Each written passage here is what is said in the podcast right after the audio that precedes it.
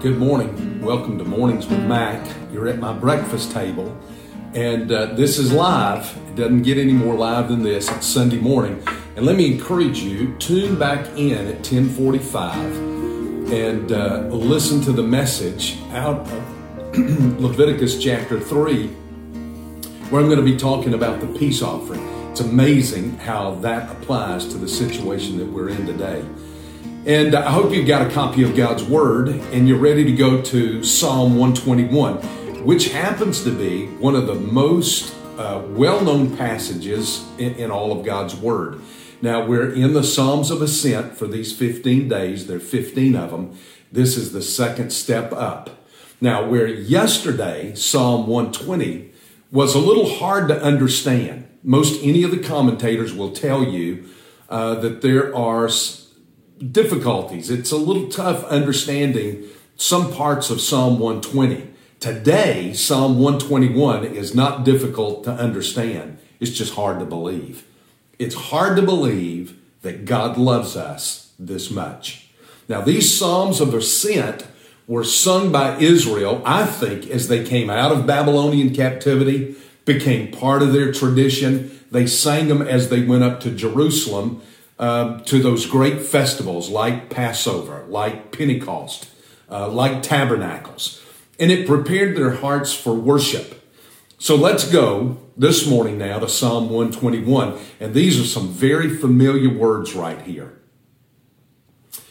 Listen to this. I will lift up mine eyes unto the hills, or I will lift up mine eyes unto the mountains. From whence does my help come?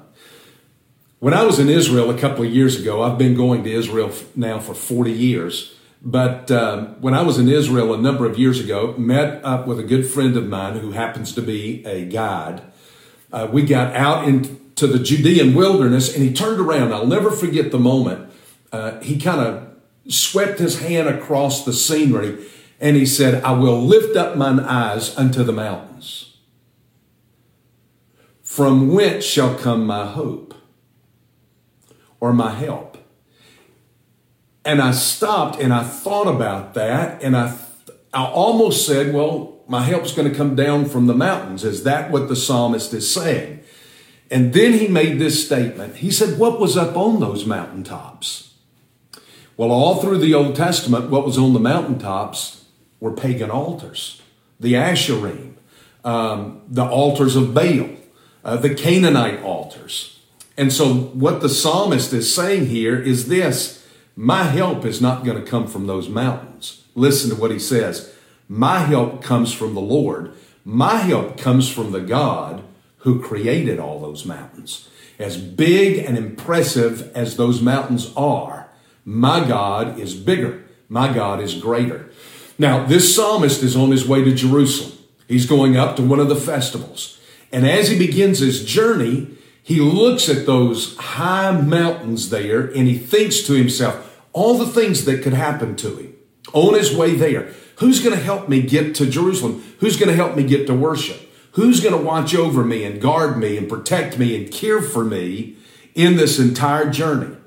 Now, look at, look at the text because verse 1 and verse 2, the psalmist is speaking to himself. I lift up mine eyes to the hills. From where does my help come? My help comes from the Lord who made heaven and earth. Now, remember yesterday I told you, look for that central idea. And in Psalm 120, as well as in 121, I think it comes in these opening verses. It's not always that way, but I think you find the central idea right here. God, the Creator, cares for His creation.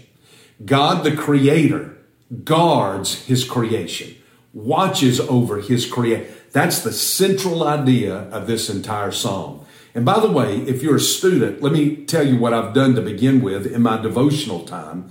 I divide the psalm up. Verse 1 and 2 goes together, 3 and 4 goes together, and then 5, 6, 7, and 8 round it out. So it's divided really into three parts. Now let me take you to verse 3 because in verse 3 there's a change of voice. Notice this when you study uh, who's speaking, what voice is being used. The first two verses, he's speaking to himself. Now, watch this. There's a shift. He's going to begin to speak to you. The psalmist now, with the word of God, is speaking to you. And listen to what he says. He will not let your foot be moved or slip, as the New American Standard says. That's the assurance of God. He, he gives you assurance that He is going to hold your life. That's what He's talking about. In the midst of all that you're going through, listen to the assurance He's got you. I can promise you this. You can read through the Word of God and you're never once going to read where God says, oops, my bad. You're never going to see that. You're, you're never going to hear God say that. Uh, in the midst of bad things happening, listen, God's got your life. He's holding your life. That's the assurance. He who keeps you will not slumber. Now, this is one of the famous parts of scripture right here. Behold, he who keeps Israel will neither slumber nor sleep. That's God's awareness. God is aware of everything that's happening right now. He's aware that you're out of a job. He's aware of your finances. He's aware of every viral infection. He, not only is he aware of it, he can see the viral infection. What is imperceptible to us, God sees. That's God's assurance for your life and God's awareness. Now, let me show you something in the text. Just watch this with me. He will not let your foot be moved. He who keeps you will not slumber. Look at verse 5. The Lord is your keeper. The Lord is your shade on your right hand. Uh, the sun shall not strike you by day, nor the moon by night. Verse 7 The Lord will keep you from all evil. He will keep your life. The Lord will keep your going out and your coming in. Nine times he uses the personal pronoun you or your. Nine times in eight verses. And let me tell you something every single one of those happens to be singular. He keeps you, He guards you, He watches after you individually. Think about the Word of God. The Word of God is all about God, but do you understand that it's about individuals as well? He talks about Abraham, he talks about Sarah. He talks about Isaac and Jacob and David and Solomon and Jeremiah and Amos. He talks about Peter and John and Mary and Martha and Mary and Lazarus and Paul and Timothy. It's all individuals. Do you understand that the God who created everything that there is knows you and cares about you personally? That's what this psalmist is saying right here. He comes and he says, He will not let your foot be moved. He who keeps you will not slumber. Now, let me take verse 5, 6, 7, and 8, and let me show you uh, how he watches over you. He's going to give you about four or five things here. Beginning in verse 5, the Lord is your keeper. Now, you, you know in the Old Testament, that was the word that was used for shepherd that, that describes what the shepherd would do. He would keep the sheep. Uh, he watched over the sheep. He was the keeper of the sheep. The Lord is your keeper. He keeps you in all situations. In all situations. The Lord is your shade on your right hand. That's my strong side. Now, I, I oftentimes think God keeps me on my weak side. He watches after me when I'm weak. But listen, God watches after you on your strong side as well. The Lord is your keeper.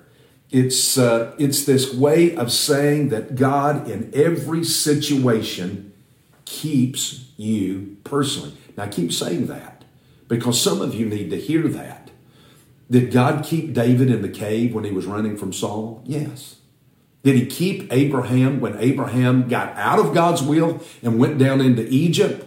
Yes, God even kept him then. Did God keep um, Paul when Paul was on a ship uh, and caught in a hurricane? Yes, God kept him there. Did God keep Paul when he was in prison? Yes.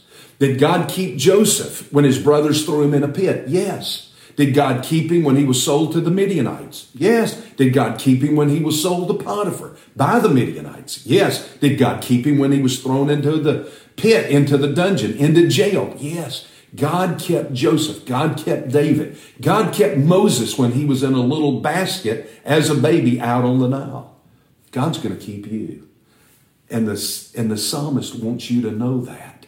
That's how much God loves you. And he keeps you. Will God keep you from every bad thing that happens? No. Let me tell you something. Understand this. The hardest things that have ever happened to me in life have been the best lessons I've ever learned. And the thing is this God did not keep me from them, God kept me in the midst of them. That's what He's going to do for you, regardless of the situation. Look at this, verse 6 At all times, the sun shall not strike you by day, nor the moon by night. He keeps you all the time in the waking hours and even when you're asleep and you're not aware of what's going on. Not only that, he keeps you from all powers. The Lord will keep you from all evil. Now, I've got a verse for you here. First Samuel. Uh, First Samuel chapter 25, David goes, you remember, to a guy who was a fool. The guy's name was Nabal. He goes to him to ask of food. God, uh, David had been protecting Nabal's flocks. They never lost anything. David's men watched after the shepherds of Nabal. And he goes and he says, Could you provide for us a little bit of food? Food. And the fool Nabal says, No, I can't do that. Well, David gets mad and he's going to take revenge. And as he goes to take revenge, Abigail, who is one of the shining stars of the Old Testament, a, a beautiful woman, a brilliant woman, Abigail takes food and she goes out to meet David. And I want you to listen to what she said. She says, David, don't, don't do this. This isn't the right thing to do. This is beneath you. Don't take revenge. Let God handle this. But listen to what she says. Should anyone rise up to pursue you and to seek your life, then the life of my Lord shall be bound in the bundle of the living with the Lord your God. What an incredible statement. She said, David, understand that if anything moves against you, you are bound in the bundle of the living with the Lord your God. That word, bundle, means a knapsack or a little bag. It was what the little boy had when he had the, uh, the two fish and the five loaves. He had it bundled up, had a little bag. She was saying, God's got you bundled in his little bag. Let me tell you something God's got you bundled in his little bag, even in these evil days. All circumstances. Now, verse 8 the Lord will keep your going out and your coming in. I think that refers to the coming out of Egypt and the going in to the promised land. And here is all of eternity from this time forth and forevermore. It's what David said in Psalm 23, verse 6 that surely goodness and mercy will follow me all the days of my life, and I'll dwell in the house of the Lord forever. There is the keeping of God. God, the Creator, keeps His created beings. He keeps you, He guards you. Now, I'm not going to end every one of these with an Andy Griff- Griffith story, but I got one for you today. Do you remember the episode High Noon in Mayberry? Andy gets a letter from a man who, uh, who whom he shot in a gas station robbery. Put the man in the hospital, he shot him in the leg, and the man's leg was never right again. And the man writes him, after years, he writes him a letter and he says, I'm coming to Mayberry to set things straight. Well, Barney gets the letter and he thinks the guy's coming to shoot Andy. He's coming to pay him back. He's coming for revenge. And uh, Barney gets Gomer and he gets Otis and he says, We're going to watch Andy 24 hours a day, day and night. We're going to be there. Wherever Andy is, we're going to be there because we're going to protect him. So there's that famous scene where he is swearing in Gomer and Otis to be deputies. And uh, Otis raises his hand and he says, Hey, well, what if the guy pulls out a gun and he starts shooting and bang, bang, bang? Who's going to take care of us? And Barney, in a moment of honesty, looks at him and he says, Well, you dang fool, Andy will be there the whole time. He'll watch out for us.